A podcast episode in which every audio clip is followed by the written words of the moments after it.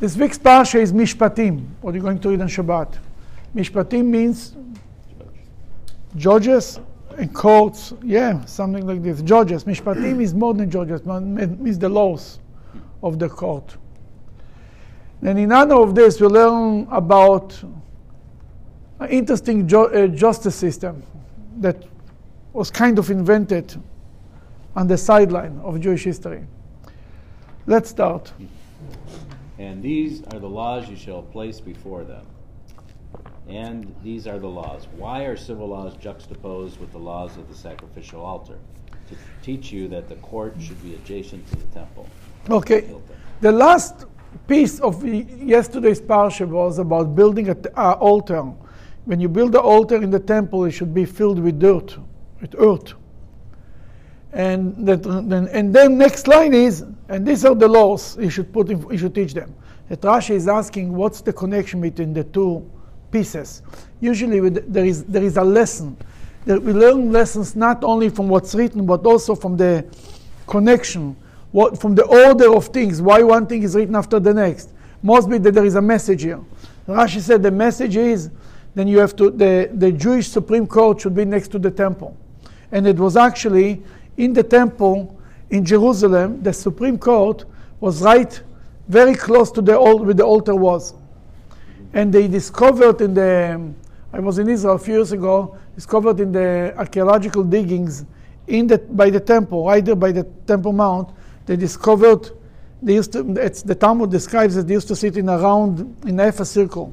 And they discovered this type of uh, seat almost like a bench made, uh, carved out of, of, uh, of stone in a circle. And they said, I mean, right away when I saw it, I knew right away what, what probably they will assume it is it. And then the guide obviously said that that could be it was the, the seats of the, of, the, of the Sanhedrin, the Supreme Court. Very close to the, the to, it's in the Temple Mount, but a little further because on the Temple Mount you were not allowed to sit. Everybody walked into the Temple Mount to stand, sitting at home. No sitting in the temple. First Verstehst? No sitting down. You stand without shoes and without socks. Yeah. How come that uh, hasn't carried on today? Yeah, yeah, it's a good question. Would you like to stand the whole service? No, Nobody does. you want to stand around on Yom Kippur all day? I'll tell you. in that, it, would be you by yourself being, up there. Um, be more purpose. If we, if we I'll tell you. Yeah, yeah, yeah, yeah, yeah, yeah, yeah. I know, I know. Then, but the, we'll explain it in a minute. In the temple, you were only standing. Then, they, but they have to sit a court. The judges have to sit by the court. Then they sit, they, they, they were to sit, then you had to do it right outside where the place is considered not Temple Mount, not the holy site, and they sit right next to it. They made it. Their uh, chamber was a half on the Temple Mount and half outside the temple. The, the part that were sitting was outside of the Temple Mount. In any case, you ask why not until now. It used to be, then the people used to stand to learn Torah. Everybody standing. You think when Moses came to the Jewish people and, and he told them, teach them Torah, and by the Ten Commandments, everybody was standing. When the Jewish people were standing by the, by the when the Moses to teach them, it was standing. Until the time of the Talmud, it was standing Torah only. Then, because they saw that the disciples, the people are weak and it's too hard, then they made the rule that everybody should sit down. Yeah, yeah. And since then, we are sitting. We never stood up again. okay, before them. Before them, not before foreign nations. Even if they rule the same way in this specific case, do not try a Jew before them, for this desecrates God's name and glorifies idolatry, as the verse states. For their rock is not like our rock, and our enemies sit in judgment. When our enemies sit in judgment over us, this elevates their deity. We need to understand what the Rashi is saying here something very important. When I have a dispute with another Jew, I should go to a Jewish court. I shouldn't go, I shouldn't take him to the regular court system. Because if I take him to the regular court system and we have a court system, it means that I think that their court system is more justice than my court system. Then I'm putting down Judaism. Especially in the olden days that the regular court system was idol worship. of idol worshippings, people, idol worshippers, then you are you're making them, you are saying that they are smarter than God. Their court system is more justice than my court, than what God came up with, and it's not allowed. And until today, there's Jewish court systems in every city, and when two religious Jews have a dispute, they go to the Beit Din, it's called. And if the, Be- if the other person doesn't listen to the ruling, then the Beit Din will give you permission to go to take him to court. Because they do not have police and they don't have a court, they do not have a jail. And don't- but in essence, you have to listen to the court. And many times people say, oh, but they were not, I'm right and they're wrong and the rabbis were not this and this. But when we understand that God set up the court system, then it means to say that even if you think that you are right, if God made them to decide this, it's coming from God. And obviously you have to pay it. Who's, If who's right now like uh, running this Jewish courts? Ma- Every place, a different, different rabbis. Where do we have one? And this is officially In Cleveland Heights. I mean, it's, Yeah. really? Yeah, sure. Many, many But Are places. they taking like only small cases or serious cases as well? Serious Where cases. it could be. Millions of dollars arguments, sure. And it doesn't end up on the county docket system, it's all separate, right? What do you mean? It's a different. Like you can't, it's not tied you- in with the local. No. court, Sometimes you will go to court, the judge will say, This is a religious question. Tell me which court you're going to choose, and I will enforce what they will say, I'll enforce on you. Many, many times. And the judge says, Whatever the court will say, you better, you better know. Whatever the court will say, I'll force you to do. Well, who's bringing these cases to this court though? It must How be, can- Everyone.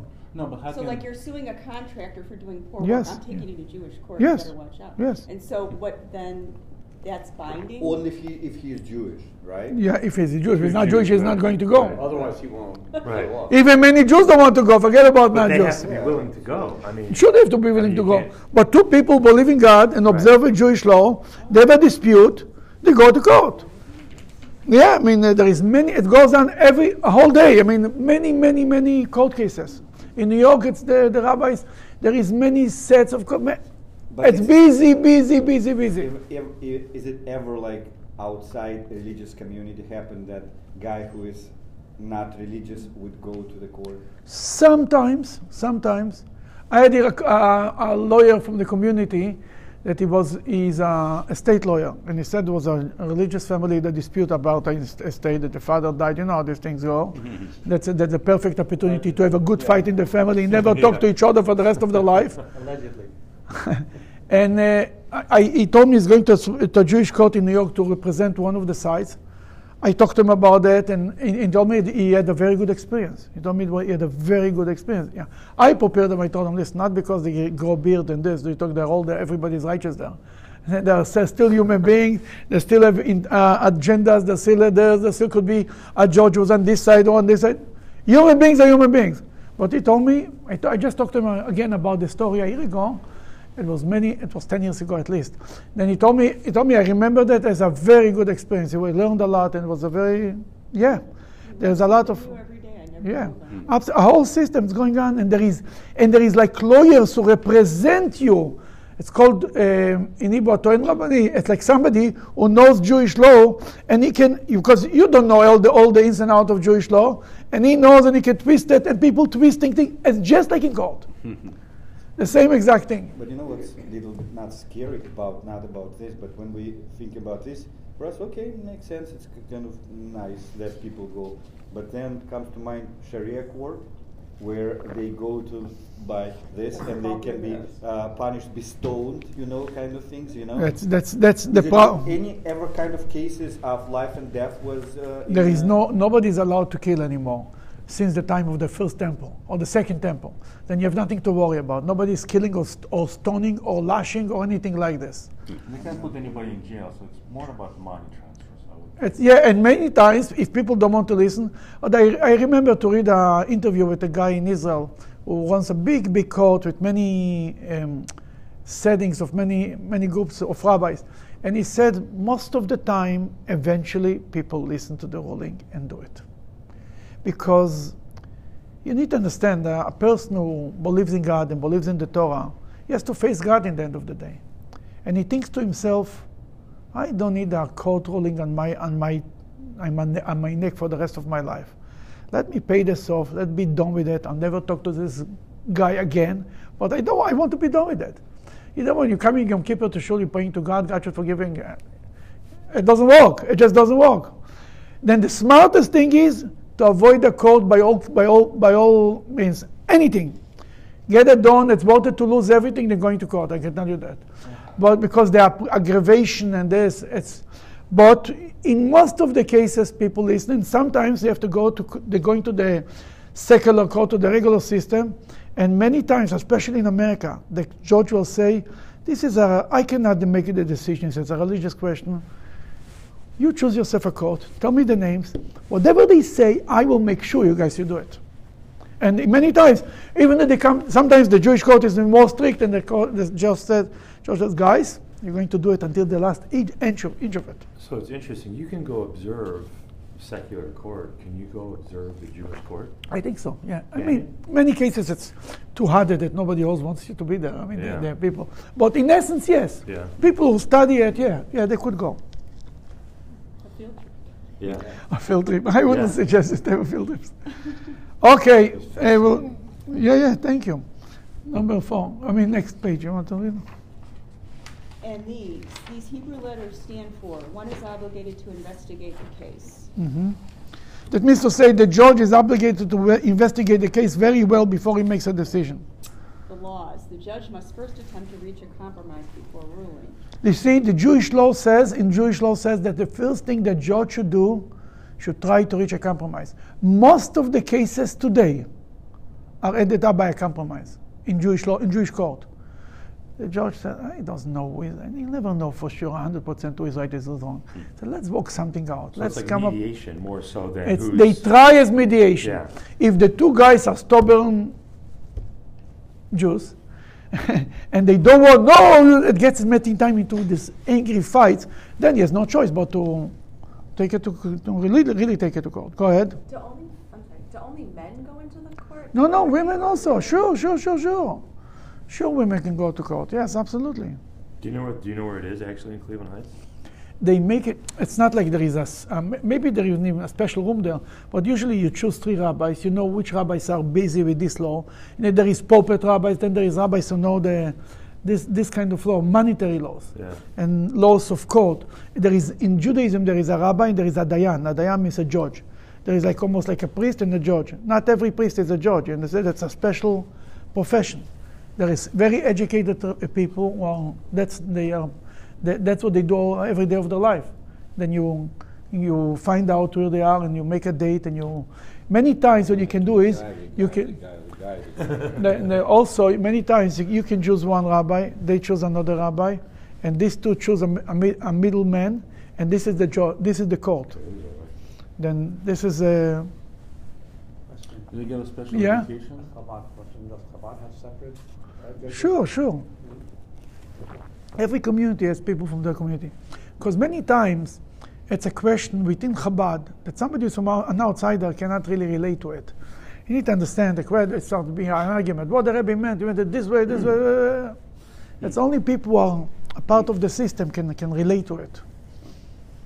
Continue. That this stands for if both parties agree. Agree for a, for, for a compromise. Go ahead. Place, these letters stand for listen to both of them speak. It means to say, listen to both of them speak. Don't listen to one of them before the other. If I come to the rabbi and I tell him my story, then three hours later say, we want, we want you to, to, to be our judge. You can go to one judge, to one rabbi. The rabbi should say, I, I cannot do it because I heard your story before I heard this story. I'm already biased. I have to hear both of them together while they're sitting in the same room, and I hear the story, and I cannot. This guy saying he met me on the street and he told me, you know what happened? And I said, I can't believe it. By the time he hears, I'm already finished. I'm already on his side. That's what he says here. Before them, these letters stand for do not favor the wealthy, pretend you do not know them. Uh, pretend you don't know. It means to say what really happens. Two people come to the rabbi. One of them is supporting the whole community. The other guy is just barely a schlepper. Hmm. then what the rabbi think is going to do? He thinks to himself, if I make him upset, the school is going to suffer, and the synagogue, and the JCC, and the this, and the this. This guy is a nudnik. We'll give him later $10 and be happy. You understand? The Torah says you're not allowed to do it. You have to judge every person like you don't know them, like you never met them. And this is sometimes it's hard because an rabbi knows the people. He knows sometimes many times many many times people used choose to go to rabbis of another community who don't know anybody because then they can be much more objective. But go ahead, no matter what, there is always people feel that they are they will not they will not uh, treat it right. You know these things. Life. Before them. The verse continues. Oh, I'm sorry. Go ahead. The verse continues. Five words to teach that one who judges, judges truthfully has fulfilled the five books of the Torah and has become God's partner in creation.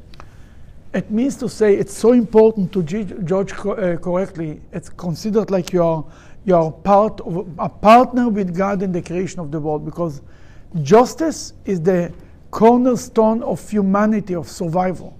Where there is no justice, there is chaos. There is the Talmud says the uh, Pirkei Avot it's written. You better pray for a bad government to be successful than no government. No government is worse than even an evil government, than, than a, a, a criminal government. Because at least there is a system, there is some order. No order is worse than everything. We saw it when, when the America turned over in Iraq, the regime from, uh, what's his name, Saddam Hussein. The, they went crazy there. People ran out from jail and robbed and killed and did whatever they want. Okay, this is just the introduction. Go ahead, please. The Rebbe, the judgment of Solomon. The first verse of Psalms chapter 72 states on Solomon God, give your judgments to a king and your righteousness to a king's son. In the Midrashim and commentaries, we find two ways to read this verse. According to one explanation, the verse was said about the reign of King Solomon, while according to the second explanation, it refers to the future reign of King Moshiach. Okay, he's talking about King Solomon. He was known, very famous, was the smartest man, the wisest king in the world in that in history, right? And it, it, Solomon was praying, "Give your judgment to the king and your righteousness to a king's son." Means to say, he's a king's son and he's a king. Then the Medrash says it goes that when he was when when Solomon was a king, he was he was he had a very interesting way of judging. Go ahead, continue with the Medrash. What the Medrash says. expounds on this verse. The verse doesn't just say judgments; it says your judgments. With this verse, King David was entreated, God, give your judgments to the king, just as you were able to judge without witnesses or forewarning. So too should Solomon be able.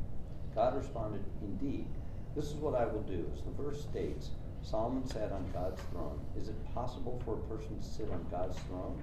Rather, this means he was able to judge like his creator, without witness, without witnesses or forewarning. This is how he decided the case of the two harlots that came before him. Okay, what is amazing like this? King, the, this line that we just quoted from the verse in the Bible comes from the book from the book of Psalms. Psalms was written by King David. David was the father of Solomon. Then David was praying for the future. He says, "Give my son this this ability to judge without without witnesses, without proofs. He should be able to reach to the true conclusion." That's what he prayed, and God told him, "I'll give it to him." and that's what's written later in the in the in the in the book of Kings and in the Chronicles. Then that God told them. Then Solomon was sitting on the chair of God, on the throne of God. What does this mean?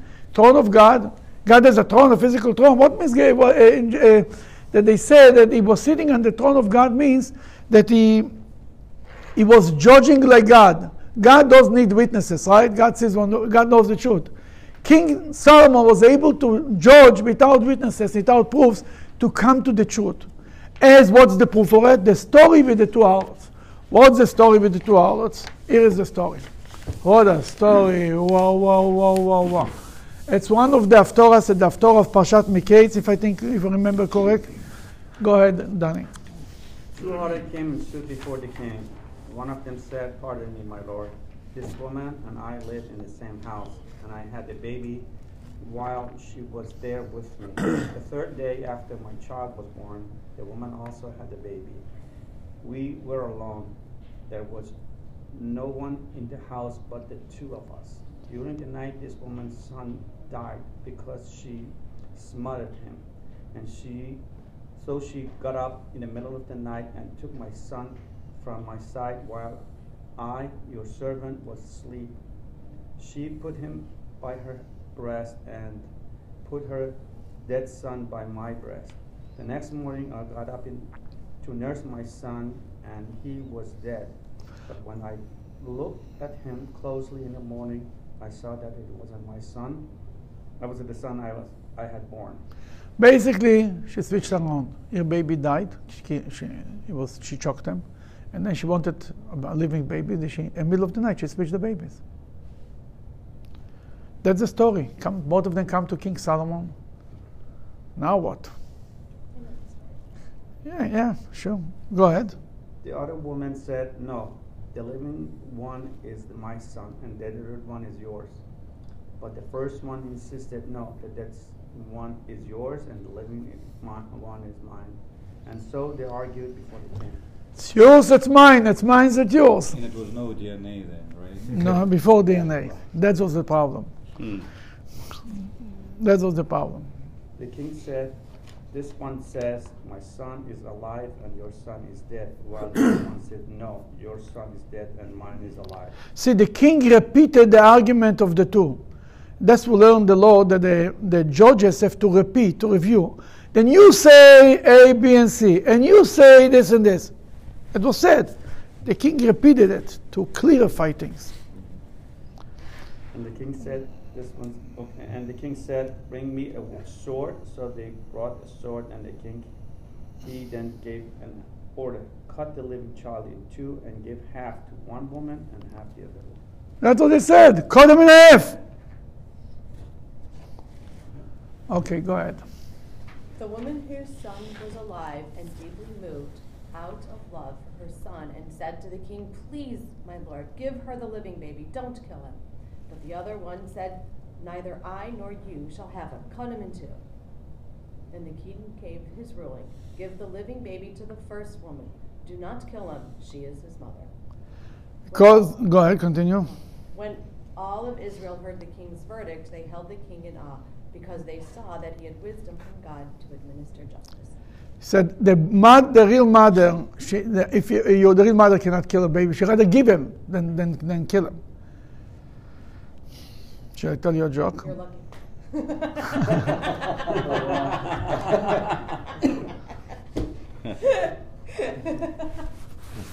It's a lot of similar kind of things came out of this story. Like we heard about this, Yes. kill it, and that, or someone who will uh, say, okay, no, give it away. It was a lot of variation. Another variation of this story uh, in history later. Everywhere. Yes, many stories, even with animals.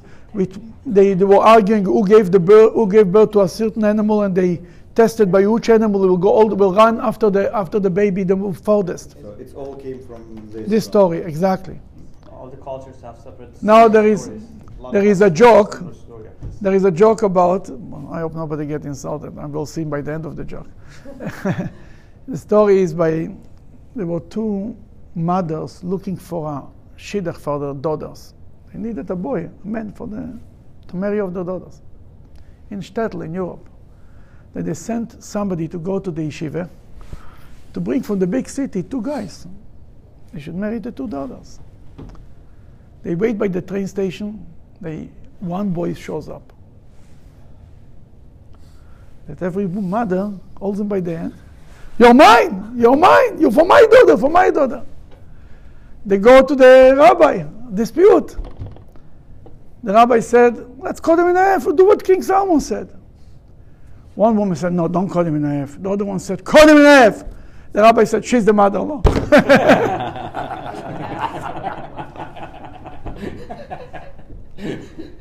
That's good. They thank God nobody's a modern lawyer yet. That's okay.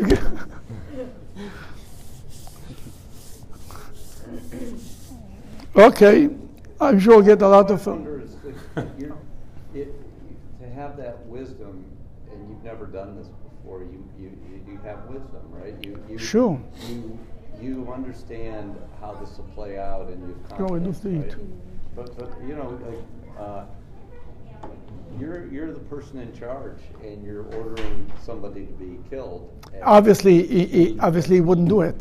Right, I'm just, just remarking, he had tremendous wisdom to, Oh. uh, understand all that. Obviously, to make to come up such a now it looks so simple, Yeah. but after somebody invented it, That's what, yeah. It's a pretty severe, I mean, cut him in half. That's pretty severe. Oh, you bet it's severe. You mean you, you were supposed to quarter them? Like, what, like, what, like, why not? And we'll never know, obviously, but I mean, you might know. I don't know. The lesser, a lesser alternative where you take him for half the Share month, custody. you take him for half the month. that you'll never know who is the right mother. He Well, didn't. He didn't try to make it work. Yeah. He tried to the get to the bottom of it. Who is the mother? But do we really think one woman say cut him in half? Like women aren't like that. Obviously, Men would be like, yeah, whatever. that's you'll be the- suppo- you'll be surprised. Yeah, but Have you seen the series Kill Bill? You remember? Yeah. The point is, that's that's the greatness of Solomon. It worked. You're right. I mean, it was I almost wouldn't. like shock, shock penalty. That, that's what happened there. He shocked the both women, and she said in the in this shocking moment, she said, "Yeah, kill him," because she was so worked up. Obviously, if she would think for two minutes, she would never say it. But at the moment, that's a part of the greatness of Solomon. Okay. Continue. No, the Rebbe. It raises an obvious halachic problem. Solomon wished to judge by knowing what was in one's heart and rule as he saw fit. All right. Without witnesses and without forewarning the offenders before they committed the offense. He wanted to rely on his intellect to reveal the truth. A heavenly voice rang out, telling him, Ecclesiastes, write honest, truthful words. Which one, which words does this refer to? By the testimony of two or three witnesses he shall be killed. He shall not be killed by the word of one witness. Mm. Capital punishment and lashes aren't administered without the testimony of two witnesses. Then the Rebbe is asking about this story, about the story with Solomon, and about the whole concept that, that he can he can he can judge by by by just by his ideas. That's it's against the Torah. The Torah created a, a, a court system, and the Torah says you cannot judge anything without witnesses, without proofs. What do you mean? I feel or come up with an idea. I'll see who is right. What is the, the you're not allowed. You cannot judge by prophecy. Let's say I'm a I'm a mind reader. You know what it's called? A t- telepathist. What what we had used to have here. You know what I'm talking about? Telepathic. Like a fortune teller? No, yeah, we had this. The, ESP? no, Psychic, yeah. we had a psychic. Remember the guy that we had here a few times? The other one. What is called? Uh, t- uh, tell I forgot what the name for it is. Somebody who is reading your mind. Mind reader. It's unbelievable. It's not telepathy. It's called a mentalist. Oh, that's the word. A mentalist. He really reads minds. That's, that's unbelievable. Would you test them? No We tested them. I, I tested them. I tested them many times. Well, I was walking out. I mean, sometimes you could be right, sometimes you could be wrong. Like you know, with the uh, color. You know, with I color tested him. I tested him a few times before and Was he a after. guest or he was a member of Kabbalah? No, he's not a member. We paid him for the. He Oh, came from. like Entertainment. Yeah, it's Like entertainment. Entertainment, yeah. It was unbelievable. The guy knows he has he, he's- he has a he has this gift to be able to know what you think now, this minute. Not he doesn't know what you did before, but he, We know he what is he's a- thinking at this minute. he's able to go into your mind. And it, he was accurate? He was accurate, unbelievably. There, there was a uh, 300 people were sitting it, and we had we had two two times the same guy, and another time another guy. The other guy was not as good, but this guy twice was unbelievable. And he told me later that as a kid in school, he was able to he, he- he got in trouble. To say, "Oh, the, the test of the teacher is in the is in the drawer." Oh, oh you stole it, and you. Until he learned that not what he knows, everybody knows. He, he kept his mouth shut. He got in a lot of trouble. Then now, if a mentally that's a mentalist sits as a judge, he knows what you think, he knows the truth. The Torah says you must have witnesses, you must have proofs. It doesn't go by what you think and what you mean and what you know. I mean, I would love to be a mentalist. That would be unbelievable. No, I didn't. I didn't believe after all the all the things that he was showing, and uh, I the- the saw him- I did not believe him on the way. Yeah, out. Jess, you didn't believe him because Russians don't believe anybody in anything and everything is a conspiracy. Yeah, I know it's a it's a background, it's a culture. What? So when I was walking out, I asked him, "What color am I thinking of?" No, And he was right. He was right. Yeah, he was right. There you go. Well, I mean, sometimes you can be. I asked him the same thing. What color? He told me, think about the color. I'll tell you. I thought he told me on the spot, by myself with him. Yeah, What color? Ah, you see? What are you thinking? I don't remember now. I remember. I think it was purple or something, and he told me purple. On the spot, he told me that. You see that he was right. No, he still doesn't believe him. He, he was, he proved that he was. That's Russians. You can prove him a thousand times. They still don't believe you. Everybody's lying, from Putin and and uh, till Stalin. Everybody's lying. It's true. I know. They do. They do. I know they do. That's a problem. But in America, we're in America, my friend. There's a lot of lying here too. It's good to say. Okay. then the question is, how can we? How can Solomon do it? Please. So, um, Torah is in, in the heaven.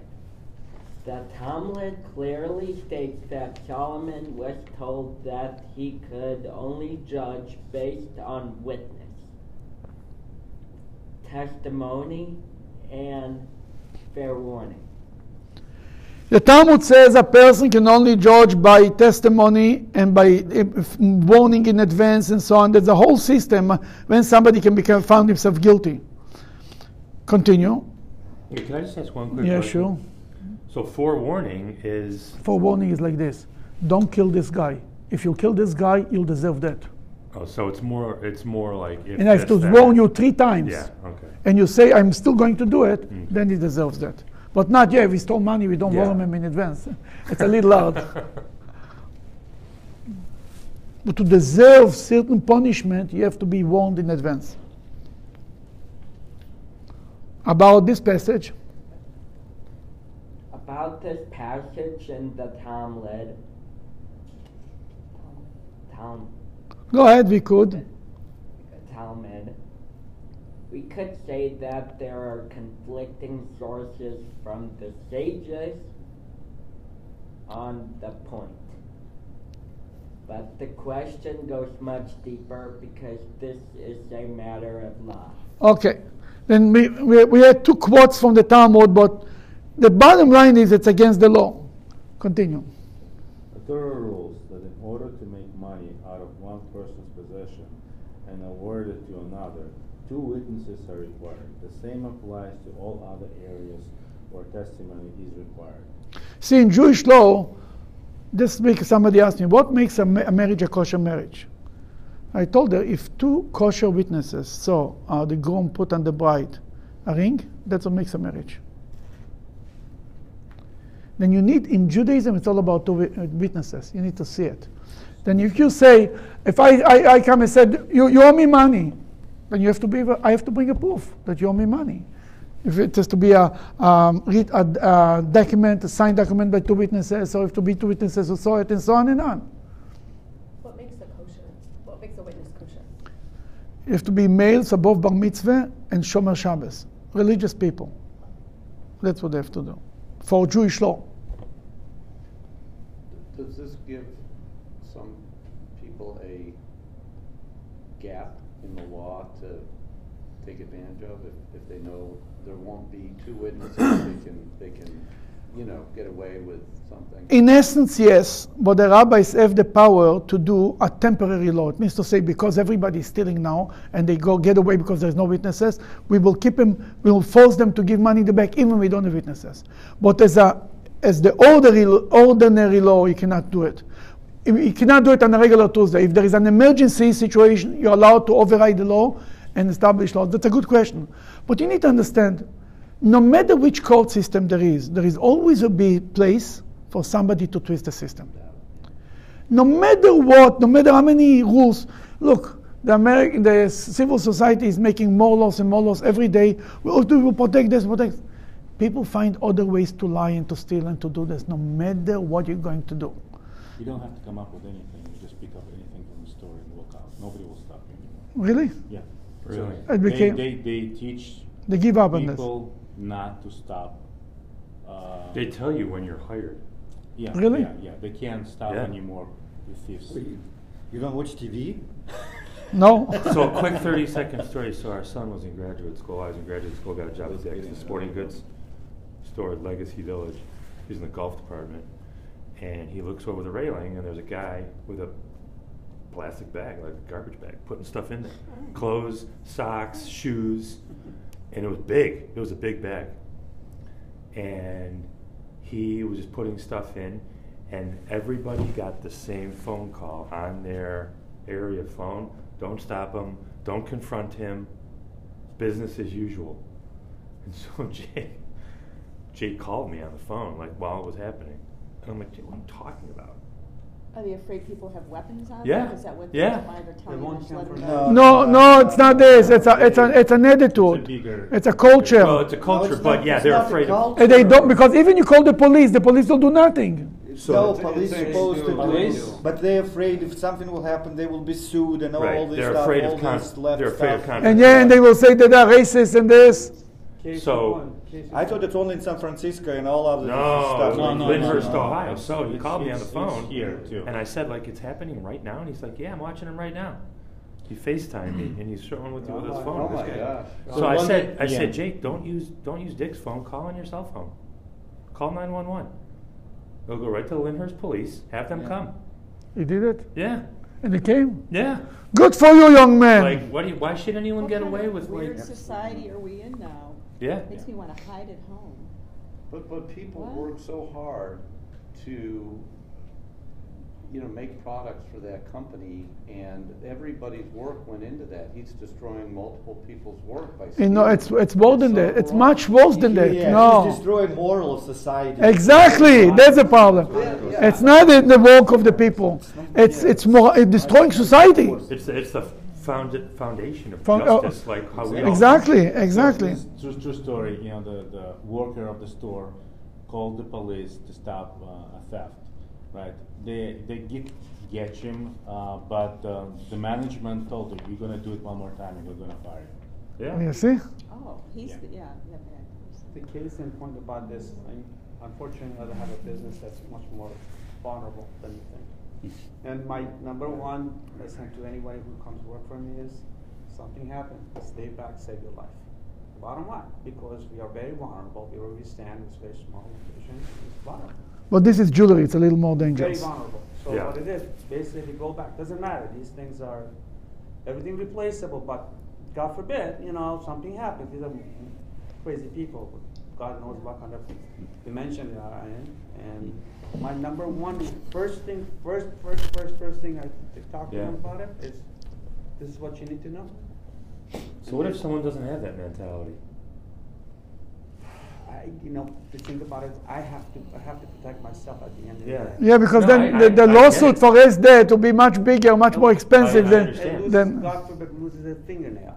I'm, to the rest of my life, I'm responsible. Yeah, I understand. Whatever, whatever the law says, whatever the insurance covers, I, as a human being, I have to advise them about it, that stay back, don't worry about it. Just, just let them walk out. Yeah. Either we catch them we don't catch them, that, that's the secondary, but you save your life. And I'm hundred percent with it, that's all right. We have cameras, we have everything here. Yeah. But don't, don't, don't, Yeah. it's a very, very, I Okay. understand situation. Yeah. Okay, let's continue. Continue, please. Against this, Yeah. Against this, no prayers uh, or requests can help. Maimonides explains. Maimonides explained. Maimonides explained at, at length in this in his commentary to the uh, To the Mishnah. that the prophet cannot make any legal innovations. The decision-making process for matters of law is the exclusive domain of the gener- uh, generations sages based on the established Torah principles. A prophet cannot make a legal innovation, um, and he put it as What is that? What? typo maybe. You think? Husik or edict, I think that's what it's, me- it's written here. certainly cannot do anything contrary to the Torah. There are certain uh, At- measures. The, the, the point, i- yeah, go ahead, in one more line. There are certain men, me- measures, that the Torah does allow a prophet to take on. temporary basis. He says like this A prophet cannot make new laws. And he cannot say, I'm a prophet, I, can, I know what, what you think. Or he cannot create new laws. And King Solomon is not, there is sages, there is a system, and you have to prove by, by the system that you're right. He says, yeah, there is temporary laws. That's what you asked before. If a tempor- on a temporary basis, the rabbis could change the law on a temporary basis, but not to, to, to establish a, a, order. Continue. I think that word's heretic. Shouldn't it be heretic? Not heretic, no. But here we're discussing the uh, judicial process for the entire duration of the king's reign. The regular Sanhedrin court rules based on the witness's testimony and forewarning. But King Solomon wished to be able to rule without these conditions, with the justification that he sits on God's throne and is able to judge like his creator. This isn't contrary to the Talmudic passage quoted above. It is contrary to the universally accepted clear law that Torah law isn't decided in heaven, and ruling can only be issued by the earthly court. You cannot do it. Even God Himself, there's a whole long story, but the bottom line is even God Himself cannot interfere in a court of Jewish law. And if, if a voice of, from God comes out and says, He's right, there was a story in the, in the Talmud like this, and they said, Too bad. We cannot go by God. The God. Even God Himself cannot interfere. There is a rule, there is a system, you go by the system. The what means King Solomon is, is making up, is, is doing things the way he wants. The way he thinks, the way he feels. That's the question. Go ahead. Continue. The Rebbe. The Rebbe, the Ma- Muhammad uh, decided law. By the story of the manna, there is a similar story. Go To ahead. understand this, we must first explore a similar problem. The Talmud teaches the following regarding the manna. Rabbi Yo- Yosef taught, just as the prophets told the Jews mm-hmm. matters hidden in the cracks and crevices, so to the manna told the Jews matters of the cracks and crevices. In what way? Two parties came before the Moses in judgment, and one said, He stole my slave. The other retorted, You sold him to me. Moses answered, The morning will judge. Tomorrow, if you will find his uh, portions of manna at the house in his previous master, you will know that he was stolen. If you find his portion of the manna at the home of the second master, you will know that he was sold. We were four years, he got manna in the desert, right? The manna was a very interesting way of uh, uncovering things. The manna was like the 23andMe. The manna said, I come to you, you stole my slave.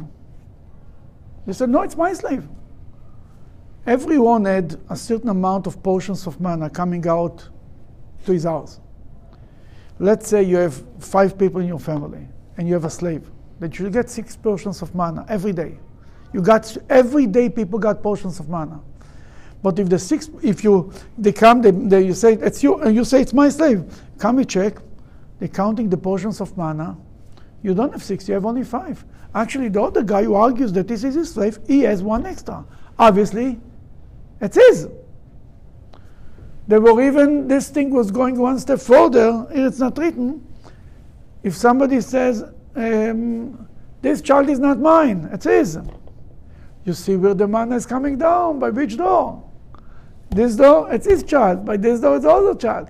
That's why I said it's 23andMe. It's like you discover many things that people did not know. Like today, people discover they have brothers and sisters and this and that. So the whole world is being discovered. Much more than you want to know. Then, then the question is, the manna was judging what's going on in the, in the camp. Then the same question is, Can I, Here, go- question? yeah. How is it that the Jews left Egypt, left slavery, and had slaves? Yeah, it's a good question. I don't understand that. I'll tell you. Because the word, You have to have help, you know? Well, I mean, you know, you know, like- no, no, no, a slave is not a slave. No, Okay.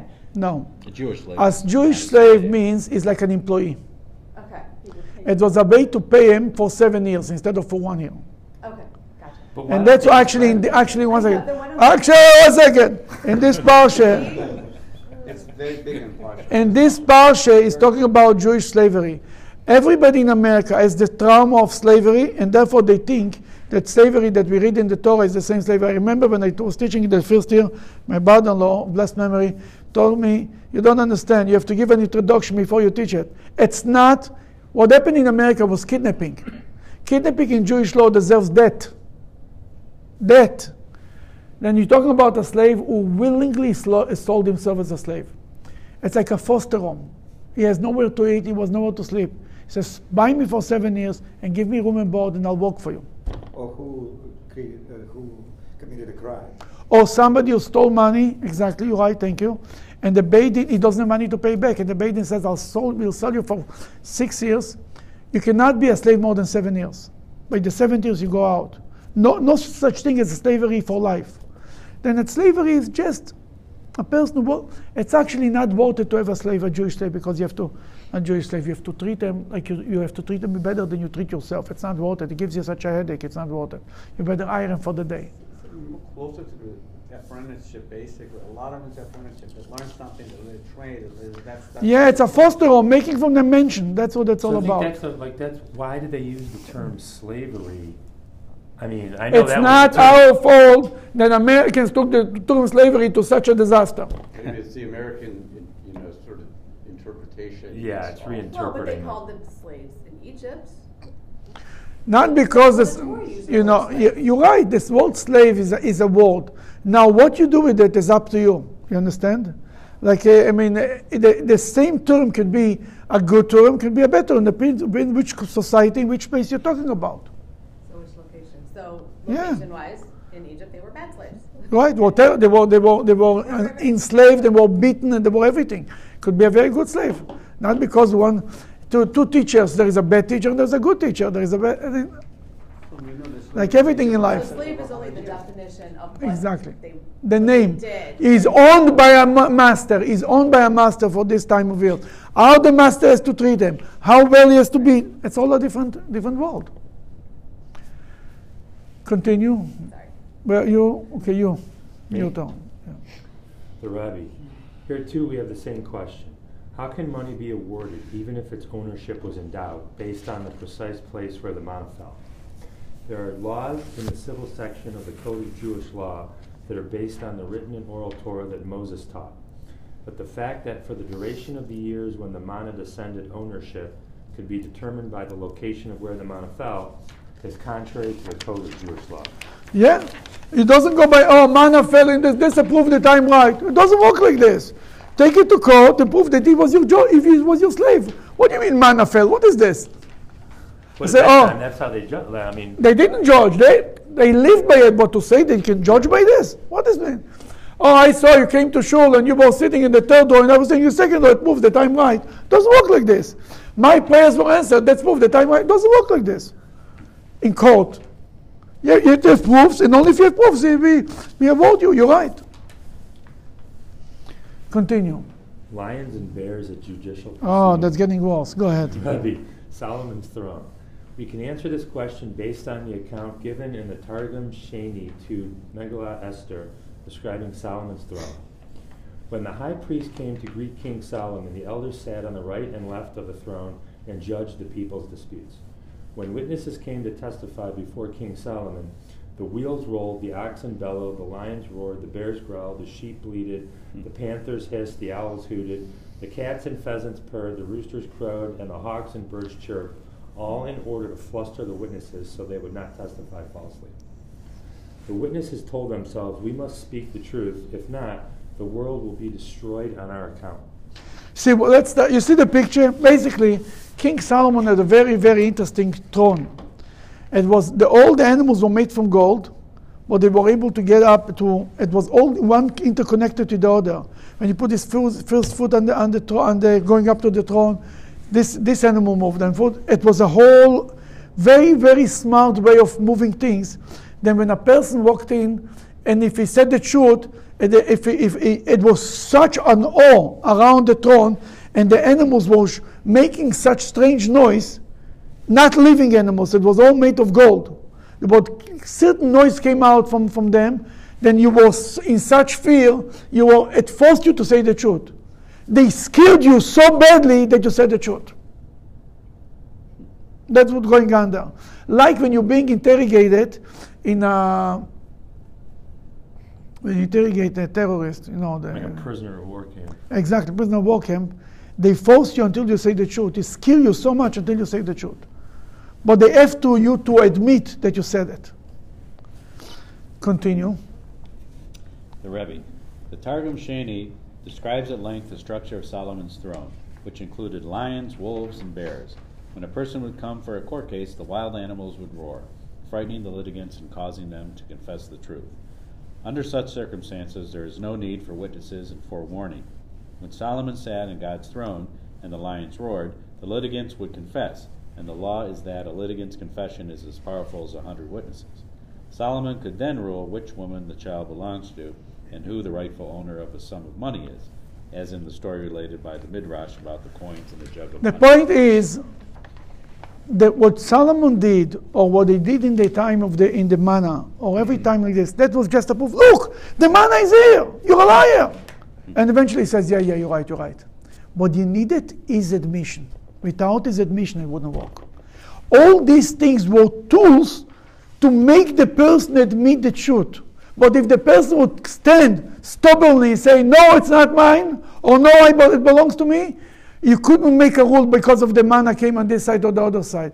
If the woman would not admit that this is not her child, cutting the child would not, would not, make, the, would not make any proofs. You understand what I'm saying? There were only tools that Solomon was using, that Moses was using, there were judges were using, many, many tools to help the person. And he thinks in his mind, oh, they know the truth anyway, what's the point to lie? But he needed him to say the truth. If he didn't admit it, you couldn't do with it anything, with all your proofs that you have. If you don't have witnesses and the person doesn't admit, you cannot do anything. So what about the intersection between like scaring someone so badly that they'll admit to something that they didn't do because they're afraid for their No, For life, yeah this is not allowed because what, what, what, what you're doing is you're forcing him and he's, he's suffering so much. He says, I'll say whatever you want. Just Right. my, my father, my father was in, in the Soviet Union. He was interrogated and he was tortured terribly. And because he didn't want to admit to anything, he was tortured a hundred times worse. He was very stubborn. That he told me it was the torturing was unbearable. He didn't tell me even an inch of it. I mean, later I heard we, we were sitting shiva, we heard some other people who came and told the stories about my father. But you're right, this is not allowed because you're not, he's not saying the truth. You're torturing so much until he has no choice but to say whatever you want, just leave me alone, let me. They will do it. They wake you up in the middle of the night and they don't let you sleep and they drive you crazy until you. This is not allowed. Here we're like talking about. kids. And by the way, that's why with little kids, sometimes people do strange things, crazy things, because they, it, it, they, they went crazy, yes.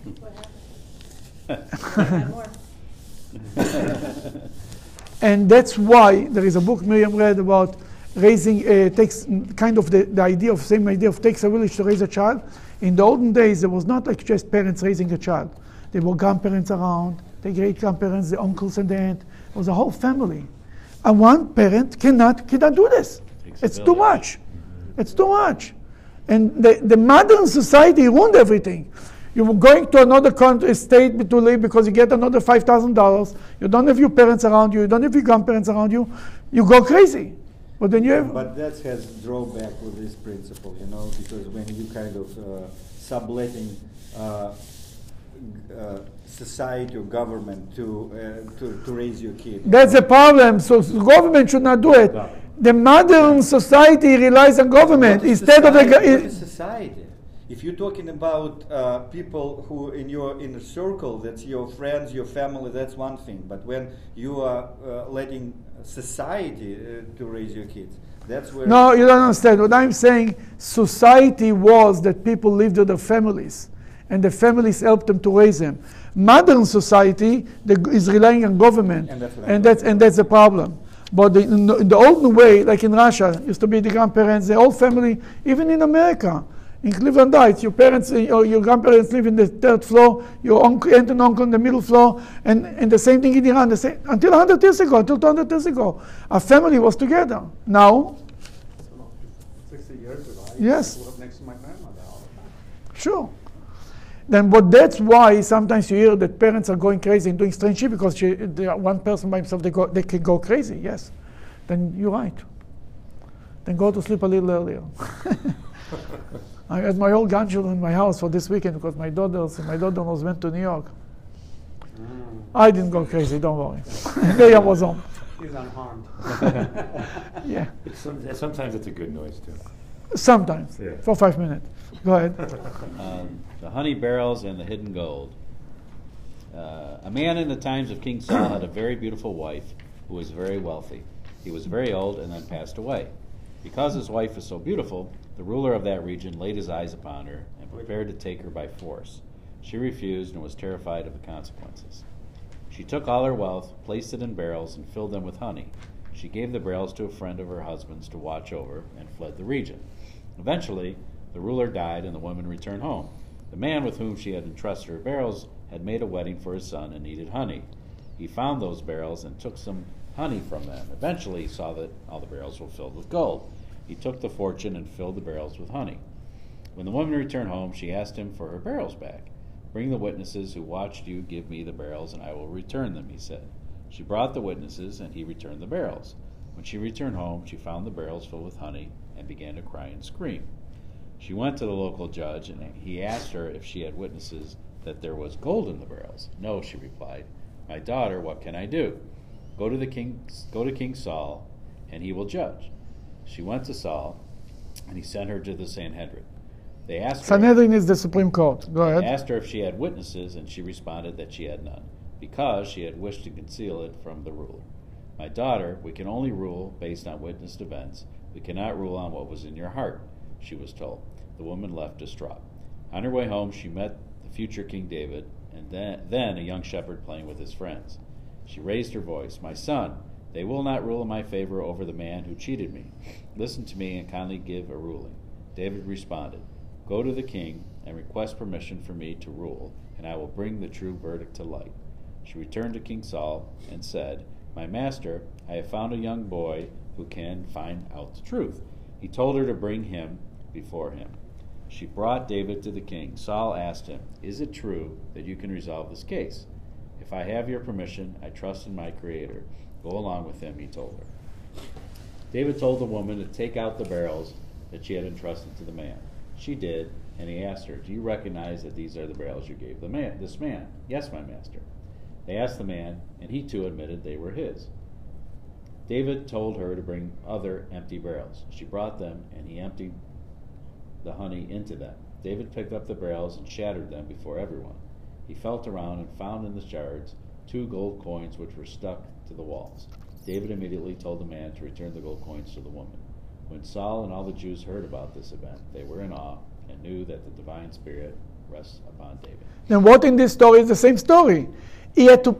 Then he found two pieces, two gold coins. He, ma- he, he, he forced the guy to admit that was more. When he when he caught caught his bluff, so to speak, he had to admit, yes, it's true. But until then, then what if he would if this man would never admit that it was gold coins, he said, oh maybe two, I don't know, I never it was it was it was honey there, you couldn't force him. Then there were all techniques to make a person admit the truth. But you cannot change the law. You cannot say, oh, because I saw this, because I know from manna. Manna is not a ruling. Coins are not the ruling. Nothing is the ruling. You have to, or you have to have two witnesses, or you have to have to, you have to admit them. Want to finish? The same can be said about the manna. When an extra portion of manna descended at the opening of Reuben's tent rather than Simeon's, people would harass Simeon because this was a sign from heaven that the servant didn't belong to him. As a result of the harassment and mockery, Simeon would be compelled to confess and willingly return the servant to Reuben. Simeon wouldn't do this because witnesses came forward against him, but as a result of the manna descending at Reuben's tent. And there is stories about great rabbis, holy men, and when they used to, when they used to, when there was such a dispute about something, they looked at the guy who was wrong and they told him, say the truth, say the truth, and he said the truth. But for this, you have to be very holy. Look for this rabbi. If you can find him, let me know. character, it's like, yeah, they don't have that conscience, so like they're gonna not tell the truth, even though they're, You're right. If there is no witnesses and the guy has no cult, uh, no conscience, you're in trouble. Yes, that's what I said in before. Then there is some uh, cases, then you cannot help it. You know, there is much to be said about that. Whatever, every, everything has a, has a purpose. Sometimes you have to lose money because maybe in the past life you owe him money from the past life. Well, that's a whole different story. Okay. Great, thank you. Ninety-eight percent of the people aren't like that. and You're right. Most of the narcissists, they do get caught with two witnesses. One way or But another. if you had no structure and no laws, but it'd be to forget to you the dark ages, right? You're right. You're right.